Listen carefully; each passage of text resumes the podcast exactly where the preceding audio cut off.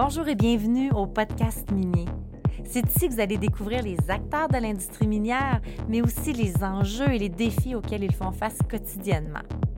Ce qu'on va découvrir à travers les épisodes, c'est vraiment des hommes et des femmes qui sont passionnés par leur industrie. Je serai votre hôte, Manon Rouillé, fondatrice de Rouillé Stratégie Marketing.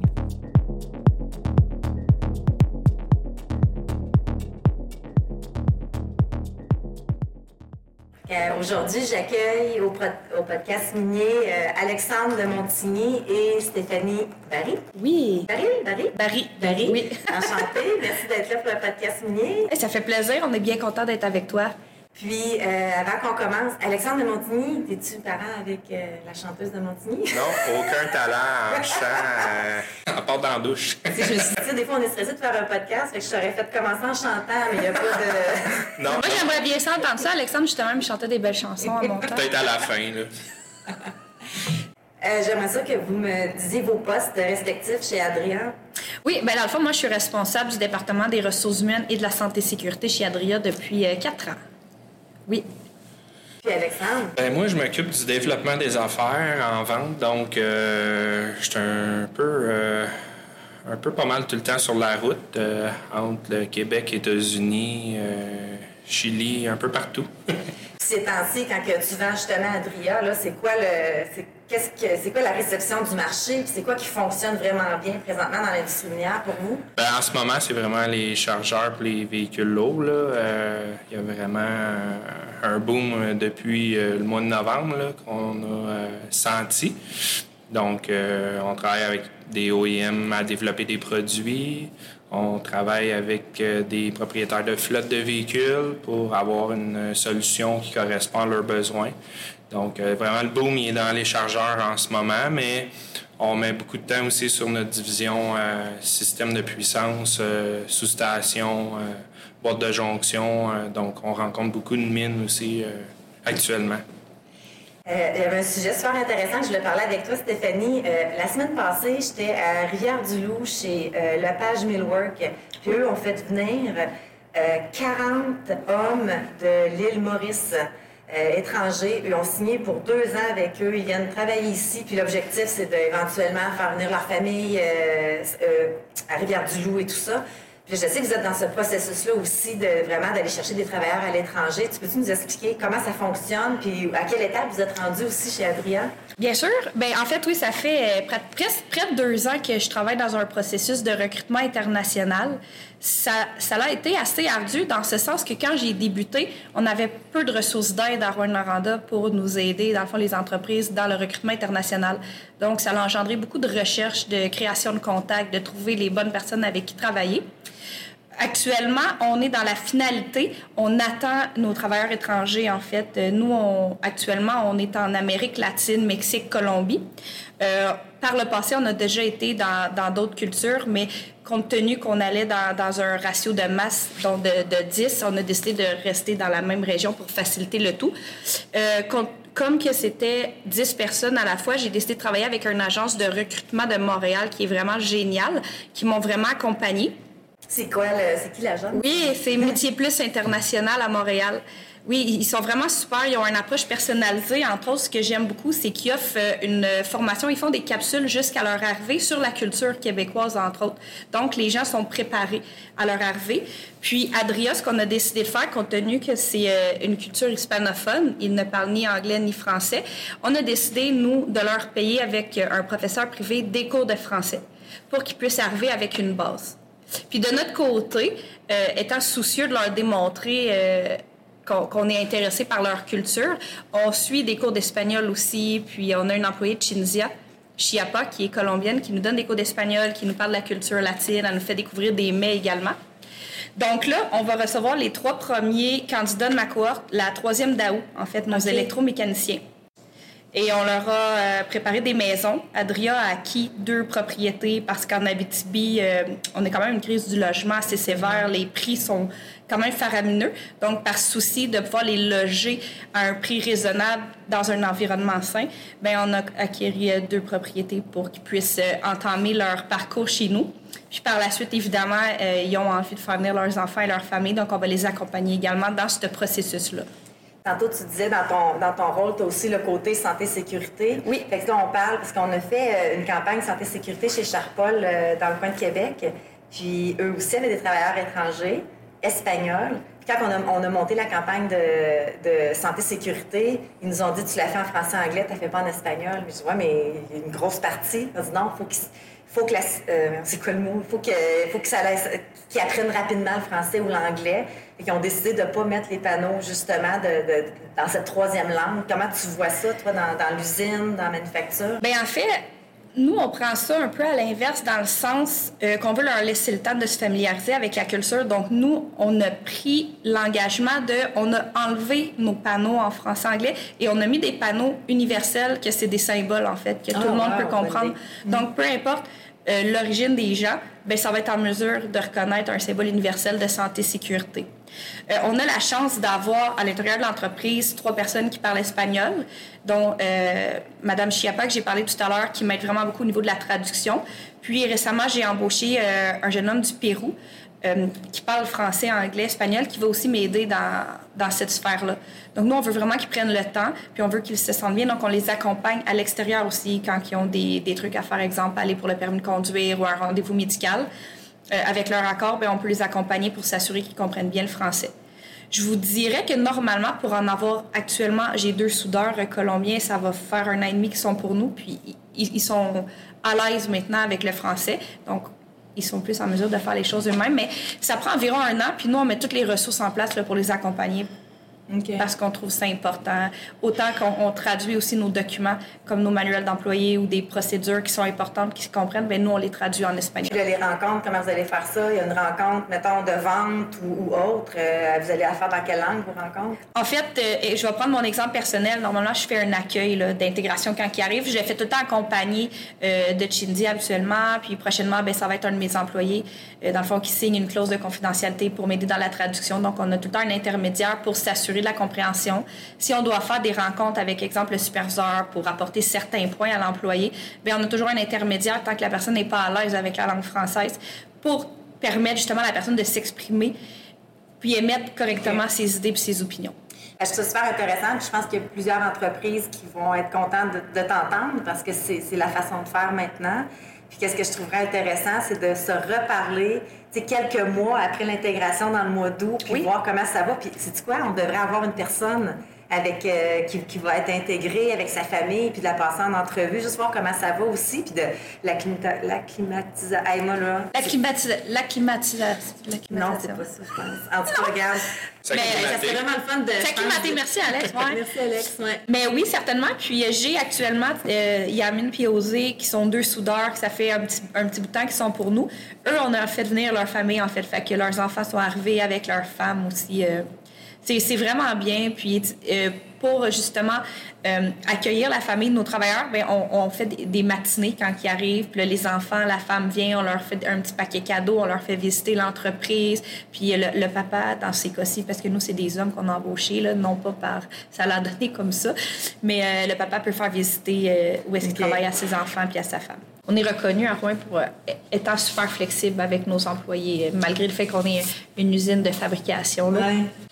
Non, je pense qu'on fait, on fait une belle job. On est une belle équipe. Là, ça, on s'en va dans. Vous dans êtes combien d'employés? On est rendu. Ben avec, si je compte les travailleurs étrangers qui vont arriver, on va être aux, aux alentours de 90. OK. Puis ça, c'est sans compter la deuxième compagnie qui est Adria Services Techniques, euh, en fait, qui font du chantier. OK, OK. Ouais. Alexandre, est-ce que, question, t'as-tu des, t'as-tu des enfants? Oui, trois enfants. Trois enfants, t'es, re- t'es aux ventes, tantôt tu nommais tes territoires, donc Ouais. tu voyages beaucoup, Ouais. t'es souvent à la maison. On a, euh, pour Women in Mining, Adria commandite justement notre, euh, notre lunch qu'on, on parle de la conciliation travail-famille. Ouais. J'aimerais voir avec toi, tu es un homme, tu es souvent sur la route. Qu'est-ce que ça veut dire pour toi la conciliation travail-famille? Ben, c'est d'être présent quand on est présent, justement. Euh, tu sais, on a tendance aujourd'hui à avoir tout le temps le cellulaire dans les mains, à regarder nos messages de soir, de fin de semaine. Puis c'est de prendre des nouvelles habitudes, de laisser ça de côté un petit peu, puis de prendre du temps avec les enfants. Puis je le vois qu'il l'apprécie beaucoup. On a commencé à faire du vélo de montagne avec mon fils. Ben là, euh, il est captivé, il aime ça, il est content. Fait que ça nous fait un sport ensemble qu'on partage. Puis euh, mes, mes, deux filles, j'ai une ado de 15 ans puis une de 11 ans. Fait qu'eux, c'est plus du magasinage. fait qu'on se paye des traites de magasinage au Carrefour Laval où on se promène un peu. Puis c'est vraiment de, leur donner du temps quand tu es présent, mais c'est difficile quand on est loin puis qu'il arrive des situations à gérer des fois. Là. Fait que, mais avec les. Ils ont tous Messenger Kids, fait qu'on s'échange des, petits messages le soir, on s'appelle. Euh, je leur fais visiter l'endroit où que je suis présentement. Euh, fait qu'ils partagent chaque la classe. C'est, vraiment intéressant, mais c'est, un beau challenge, euh, effectivement. Ah oui, c'est quelque chose. Ouais.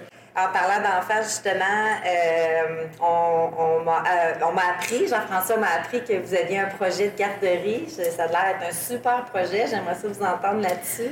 Oui, certainement. En fait, exactement, euh, on, par le passé, bien, entre autres en Abitibi, comme probablement partout au Québec, il y a des pénuries de places en garderie. Et donc, on a eu certaines travailleuses qui ont été dans l'incapacité de reprendre leur, leur travail suite à leur congé de maternité. Donc, d'où nous est venue l'idée de partir un projet de garderie. Ce projet-là, ça fait aux alentours, ça va faire bientôt deux ans qu'on travaille dessus. On a changé plusieurs fois la forme euh, en cours de route. Finalement, on s'est arrêté sur l'option d'ouvrir un OSBL, donc un organisme sans but lucratif. On est les fondateurs, mais par la suite, Adria n'est pas propriétaire de la garderie. Ça va être géré par un CA. OK, OK. Par un CA administratif, exactement. Le, but principal, en fait, c'est de mettre en priorité nos, nos, employés sur la liste, ainsi que deux autres entreprises, dans le fond, qui seront nos partenaires financiers, mais je vais taire le nom pour l'instant parce que c'est pas officiel euh, encore. tout le monde doit vouloir être partenaire d'un projet comme ça, quand même. ça n'a pas été bien, difficile de trouver des gens qui voulaient embarquer. Euh, dans le fond, exactement, on a la première étape, euh, on s'est dit on va acheter une maison pour pouvoir euh, faire une garderie à l'intérieur. C'est ce qu'on a fait. Malheureusement, suite à une évaluation, on a eu des problèmes avec la fosse septique, puis finalement, on pouvait seulement avoir 36 enfants au lieu de 44, ce qui faisait que notre projet à ce moment-là n'était plus viable. On a eu d'autres alternatives de location, de loyer, ce qui faisait aussi que c'était pas viable comme entreprise. Et là, on a eu la, chance. En fait, c'est une garderie en Abitibi qui souhaitait en fait, fermer sa garderie euh, parce qu'elle elle était une garderie privée, puis elle n'arrivait pas à se subventionner. Donc, ça augmentait les tarifs pour les parents et tout. Donc, on s'est un petit peu associé. Euh, cette propriétaire-là va nous louer le local, puis elle nous vend tout le matériel, dans le fond, de garderie. Donc, c'est vraiment un clé en main. L'entente, cependant, qu'on a eue avec elle, c'était que les parents en place ne perdaient pas leur place.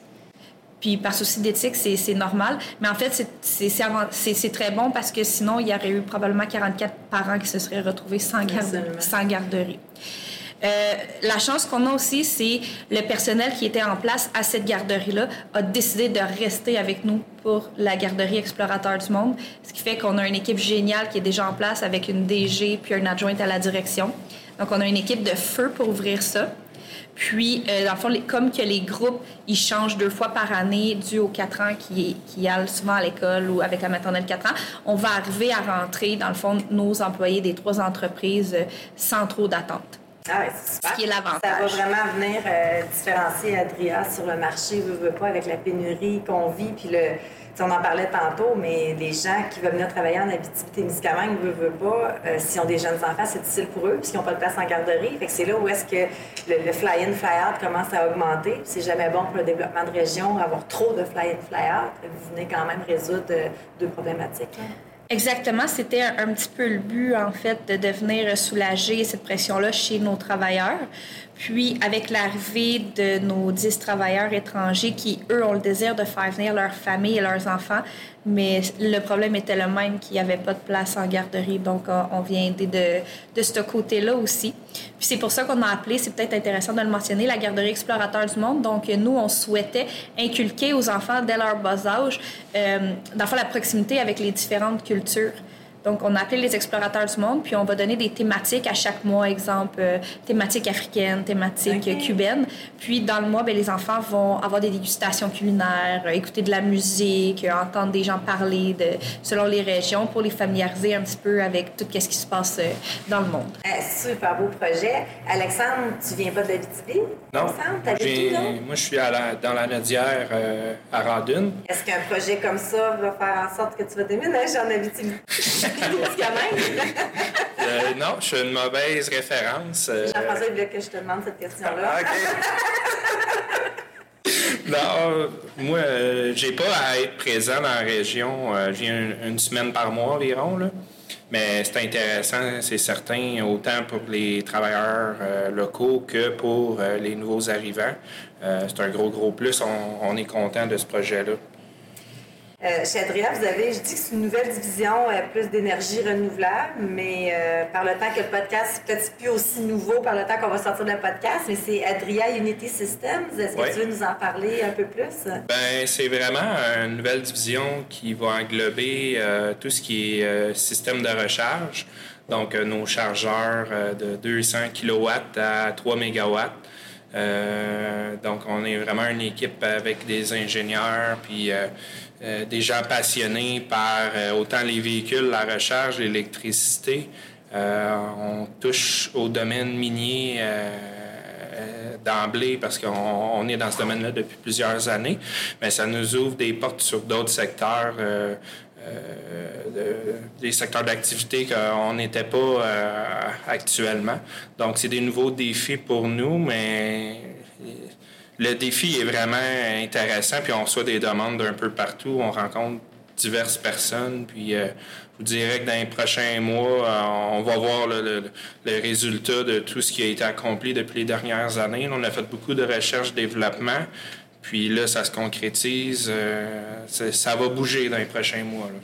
Là, présentement, vous avez des bureaux à Rouen. oui, c'est ça, vous avez des bureaux à Rouen, mais aussi au Saguenay, si je ne me trompe pas. Euh, non, on a un bureau à Rouen. Dans, dans, votre signature de courriel, je voyais ce Saguenay. Ah, c'est la rue Saguenay. Ah! Ben, j'ai déjà eu ce réflexe-là aussi. ouais. ah, ils sont Saguenay. je vais mentionner ça dans le podcast. Là, s'il vous plaît, tout le monde, retenez pas qu'ils sont. On est localisé au 1250 rue Saguenay. Ah, Vous avez une place d'affaires, le siège social qui est à On a une personne à Sudbury, en Ontario aussi. Euh, on a un employé en Chine également. Euh, puis euh, on a des partenaires aussi au Chili. Donc, on, est vraiment mondial, mais tout, le, cœur des activités se passe vraiment en Abitibi. Je suis super contente de vous avoir rencontré en personne, finalement, avec toute cette pandémie-là. Puis là, on se rend compte pas de masque, fait qu'on peut tout se voir. On est donc bien beau, pas de masque. Ça, ça fait du bien, ça, enfin, de voir les sourires. Ah oui, vraiment. Mais merci beaucoup pour votre temps. Merci, à toi.